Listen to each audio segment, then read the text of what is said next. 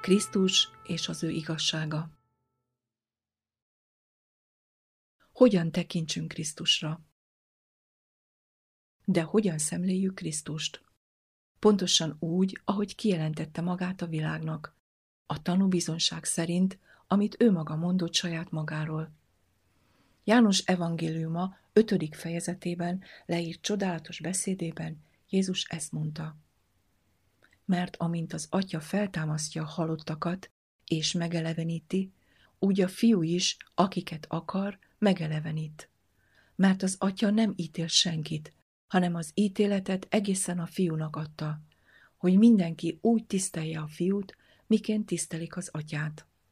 Aki nem tiszteli a fiút, nem tiszteli az atyát, aki elküldte őt. 21-től 23-ig.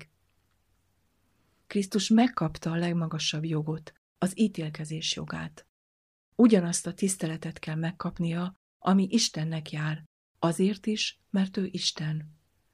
A szeretett tanítvány így tett bizonságot erről. Kezdetben vala az ige, és az ige vala az Istennél, és Isten vala az ige. János 1, 1 A tizennegyedik versben arról olvasunk, hogy az isteni ige nem más, mint Jézus Krisztus. És az ige testé és lakozik mi közöttünk, és láttuk az ő dicsőségét, mint az Atya egyszülöttjének dicsőségét, aki teljes vala kegyelemmel és igazsággal.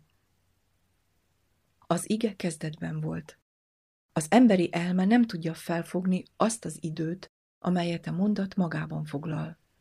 Az embernek nincs kinyilatkoztatva, hogy mikor és hogyan született a fiú, de tudjuk, hogy ő isteni ige volt, nem csak azelőtt, hogy a földön meghalt volna, hanem már a világ teremtése előtt.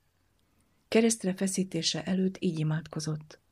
És most te dicsőíts meg engem, atyám, te magadnál azzal a dicsőséggel, amelyel bírtam te nálad a világ létele előtt. János 17, 5 Első eljövetele előtt, több mint 700 évvel, az ihletet ige azt jövendőlte róla. De te, Efratának Betleheme, bár kicsiny vagy a Júda ezrei között, belőled származik nékem, aki uralkodó az Izraelen, akinek származása elejétől fogva, öröktől fogva van. Mikeás 5, 2 Tudjuk, hogy Krisztus az Istentől származott és jött. János 8, 42 De az örökké valóságnak olyan távoli idejében történt, hogy túl van az emberi megértésen.